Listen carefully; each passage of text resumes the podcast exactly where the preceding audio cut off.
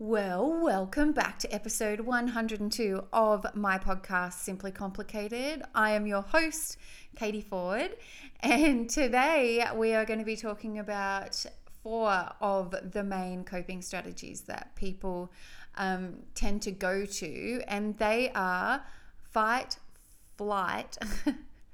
This is going to be a doozy. Freeze and fawn. So, when we are triggered and faced with, you know, something that perhaps doesn't feel so epic within our system, they are tend to be the top four heavy hitters of how we choose to or how we have been programmed to handle that. And, you know, there is absolutely nothing wrong with any of those until they stop working for you. We will talk a little bit about what each of them are and how they may present themselves. And also, you know, I really, by the aim of this entire podcast, is that it's an invitation to get curious with how we show up, why we show up in a certain way. If we're cool with that, then gravy, mate. But if it's something that is no longer serving us, then let me throw a few questions to you to ponder and even some strategies to support you in staying put and self soothing and all of that epic stuff. So, without further ado, let's get stuck into it.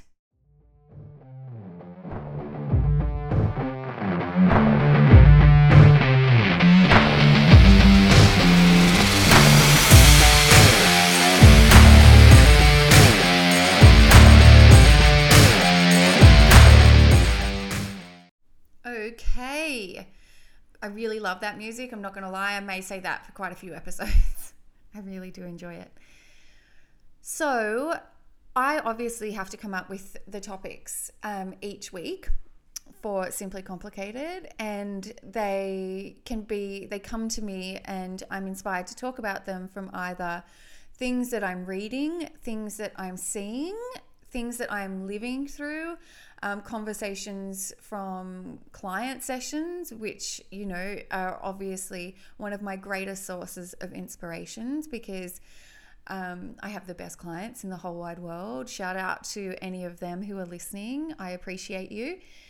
And yeah, and so this week when I was choosing what to talk about and what our go to responses were and are, and the reason being is because I was sitting there and trawling when the kids were having some iPad time in the evening, and I was desperately seeking like realestate.com. And I was like, oh, I'm so uncomfortable. I had had like a bit of a rough weekend, like emotionally. And that happens sometimes when you're parenting little people. And I was searching outside of myself so frantically to solve them. And automatically, one of the first things that come to mind always is, you know, when the going gets tough, the tough get going. and that doesn't mean for me that I want to like hike up my bootstraps and get to work. I start dreaming of living anywhere but here because in my mind, I'm like, that's going to solve all my problems. That is going to fix everything. And moving is closely followed by um, an extreme change in haircut.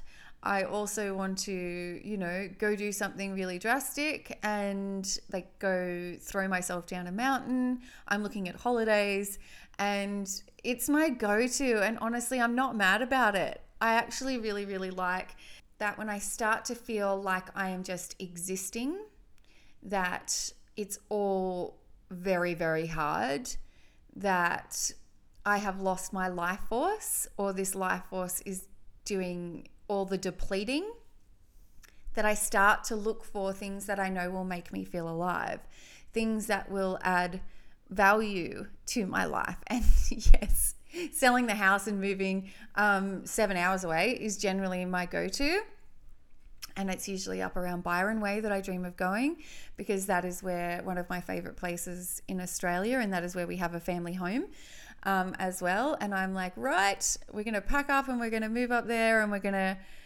have the life and feel the way that I want to feel because I do love the way that I feel up there. And I'm actually leaving first thing in the morning to head up there. Um, because I can work from anywhere and I can see my clients anywhere that there's a laptop. And I love the way that I do feel up there. And sometimes, you know, after I get to a really long stretch of parenting the boys, which I have, we've had like through the last three weeks solo parenting, and I really crave that reset. And I know that if I'm here, I miss them because we're in our house here. Um, and the the emptiness feels a lot more um, even though I'm like, was really quite okay with dropping them to school this morning, knowing that their dad was going to pick them up. I know that I I want to get the most bang for my buck in my days. And anyone who is, you know, living the parenting lifestyle or the solo parenting lifestyle, you know how much you give to those little people. So when I do get my window where it's me, just me, I really need to draw on the stores that make me feel most alive. And I find that I really like the way that I live up north. And yeah, and I guess that is a sense of running. Um, and that's also really healing for me. And it's something that I've learnt because, you know, when I've lived in this town most of my life, there are so many memories and so many um, touch points around here and heart reminders of heartbreak or anxiety or whatever it is. And most of the time it doesn't bother me but i'm i'm feeling a little raw at the moment and that's fine. So i do my very best to keep my head up and look forward and that just happens to be. So that means that i'll drive to byron and work from there for the next week lucky me. But yeah, that whole, if you saw on Instagram the other day, where my go to is flight, like when things get prolonged periods of difficulty. And, you know, I just am running on empty in terms of serotonin. I'm like, oh man, I am like dust clouds at my feet. I am background like waving fast behind me. I am ready to run. I am ready to get out of here. And the fairy tale imagination of anywhere else tends to feel pretty good. So when I was looking up uh, all about of our responses, they came up under the banner of trauma responses with like a capital T trauma. Now, there are so many different mechanisms and ways of, that we all use as human beings and human doings on this planet to be able to self soothe and to handle what life throws at us. And none of them are wrong until they are no longer working for you and as long as they are not hurting someone else, obviously, or hurting yourself. But the without going into the hundreds of ways that we can self soothe, the four that get talked about the most in terms of navigating trauma, and they don't like, I'm reluctant to say trauma because I haven't been going through, you know, what when people say trauma, right? It feels really big. The way that I am talking about trauma here is anything that you didn't see coming and that you your body and your mind doesn't necessarily know how to process it. So that could be, you know, really prolonged periods with parenting challenges. It could be relationship struggles. It could be work struggles. It could be mental health issues that, you know, you're starting to reach max capacity with that. It could be problems within your family dynamics. It could be all sorts of things where you're wherever you are and whatever you're doing doesn't feel like home anymore. You no longer feel like you are home within your body, within your mind. It your where you are no longer feels safe. That is the definition that we will roll with for trauma. And you know, they say that where did I read this? I should really start writing shit down. Um, I do write some things, but obviously this one slipped. But it's like trauma is not the event, trauma is the way that we respond to the event. And so I like that too. That also lands because the way that any of us respond to what has happened to us, you know, the physical response and the mental response is what we're talking about here. Okay, so the four big hitters fight, flight, freeze, or fawn. So, fawning tends to be a response where a person develops like people pleasing behaviors to avoid conflict and establish a sense of safety. So, you tend to sort of like soften yourself, you make yourself small. Um, you do anything to sort of appease the other person, regardless, or appease the situation, regardless of what is going on with you so you can sort of, the way that fawning might present itself is people pleasing, uh, lack of boundaries, codependency, um, that sort of thing. The next one that people, you know, let's start at the top fight. That is, you know, where you stand your ground and confront the threat. So when you're faced with difficulty, it is like your go to is like rage, anger, conflict you are going to flip the tables on the whole situation. Like you are going to fight. And I mean, that's pretty self explanatory, really. Um, flight, that's what we've just spoken about. The desire to run away from the threat, the desire to make yourself disappear, the desire to get away from the thing that is making you feel most uncomfortable. And so that sort of presents itself with like anxiety, panic, um, avoidance. I can't even see that. And freeze. Okay, so let's talk about freeze. That's like where you shut down. You like block out what is going on. You just, you know, you it can come in the way of like being completely sort of paralyzed within your body. You can go like bright-eyed. Um, you can then sort of you know, other ways it might show up is like super low energy, a feeling of numbness that you can't actually feel anything at all. Um, you might mentally and emotionally shut down. And none of these are wrong. There is no right way to respond, there is no wrong way to respond. Fight could be interesting. and probably wouldn't feel that great. Um, but all of these responses we have developed from childhood and they were developed in a way to protect ourselves and they served a purpose. That is what we used and we felt and learnt was the way to handle things. So none of them are wrong until they stop working for you. And different situations may evoke different trauma responses within ourselves. Like, there are definitely sometimes and different situations where I will absolutely hold my ground and get full, like, I am woman, hear me roar. But most of the time, especially when I'm faced with like a prolonged situation or an immense feeling, yeah, it's always flight. Like, bye. like, and I have no problem with that. It doesn't hurt me, it doesn't hurt anyone else. I'm yet to move.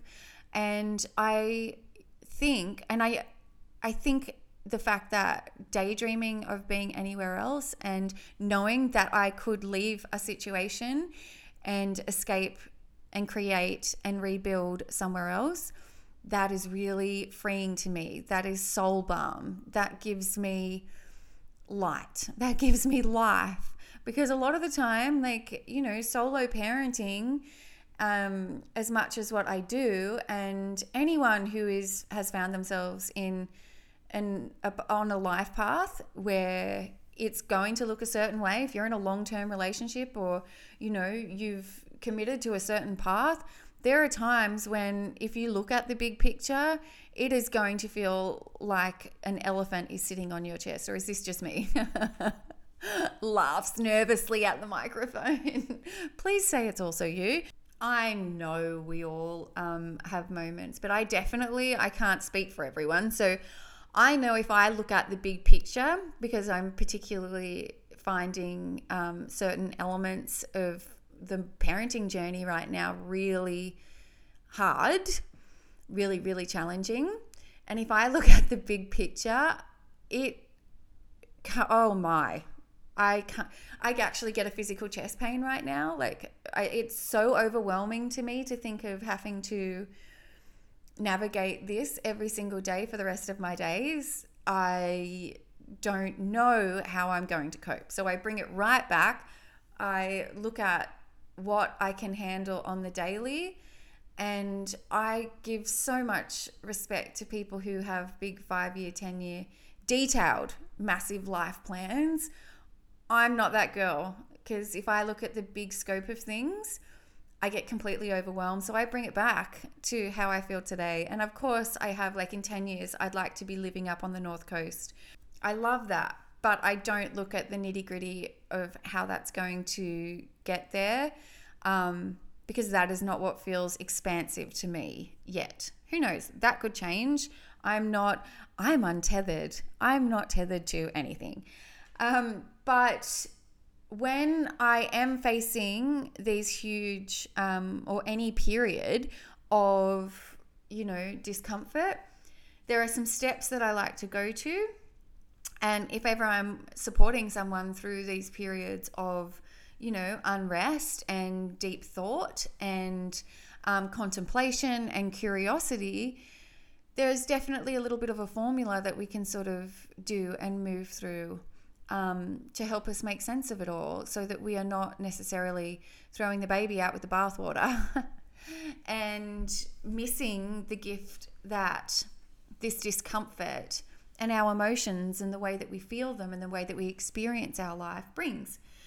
So, if you know, in the face of your trauma response or in the face of how you like trauma is such a big word, I want to soften it so, the way that we experience any prolonged discomfort. The first step I would always say is let it be there. Let it be there. You are allowed to feel uncomfortable. You are going to be okay with that discomfort. You don't have to do anything. Just notice it. Just be like, wow, okay, yeah, I'm really looking up Pinterest because I want to cut some bangs. Why is that, I wonder? but yeah, okay, cool. Like I'm going to let it be there. You notice that you're feeling overwhelmed. Yeah, sweet. You notice that you're feeling very agitated. Cool. Like that's interesting. We can just let it be there. You actually don't have to do anything. And I find that the de- the periods of my life where I trust my ability to find my way through and I just allow it to be there are the times where it moves on and moves through the quickest. The second thing is I ask, what's going on here? Like, what is going on here? Why is this coming up for me? Is this my stuff? Is this someone else's stuff? Is it the moon? Because I feel like she's got a lot to answer for. Am I like, where am I in my cycle? What is happening? You know, like, am I taking on someone else's vibes? Am I taking on someone else's issue? Am I making their shit my shit? That is very, you know, important questions to be asking. Number three, like, why am I doing that? Like, if you are taking on someone else's stuff, like, why is that? Why am I making their problem mine? And then you always ask again, okay, well, why is that? Okay, well, why is that? And then we're starting to get to the core of the problem, right? Okay, and so on the flip side, if it is your stuff, right? And you realize that it's me, hi, I'm the problem, it's me. Um, and you realize that it is your situation and it's your choices that you know you're feeling this way because of something that you have said or done or whatever or the way that you're looking at the world it's like, well, why am I feeling this way? And it's like, well, because, you know, like I went and had five, ten wines when I shouldn't have. And now I don't like my life choices and I'm questioning everything. And I wish I didn't do that. And I don't know why I didn't come home at 7.30. And why did I stay out till 10? And now I feel like, you know, a bin fire of a human being.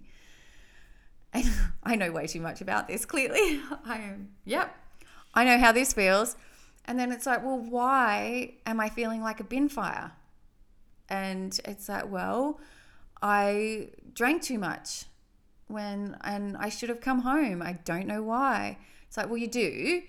Why was that? And it's like, well, I was actually feeling sad and I was looking for ways to feel better. Well, why was that? Well, I just got my heart broken. And it's like, well, why was that? Well, you know, I stayed too long or I, you know, shouldn't have let my boundaries down or I shouldn't have answered that text or I shouldn't have whatever it is or I should have gone whatever. There are a million should have, would have, could have, but I didn't, you know? And it's like, okay, well, you got your heart broken and you tried to numb out on whatever it is. And yeah, okay, that explains that. Probably don't need to move, do you? You just probably need to recognize when you are feeling a some sort of way that the best thing for you to do is to not go and get on the piss. right? Groundbreaking, I know. Or for instance, you know, like it could be something to do with work. It's like, well, oh, you want to pack everything and quit the job and, you know, move cities. And it's like, well, why? Why am I feeling this way? It's like, well, I'm not feeling good at work. Okay, well, why am I not feeling good at work?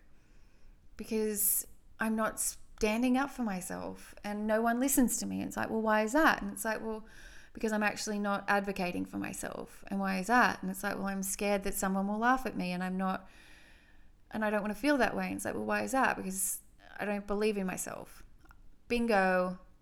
Okay, so then we're getting to it. So that is why we always keep asking, and why, and why, and why. And that is what the gold is, you know.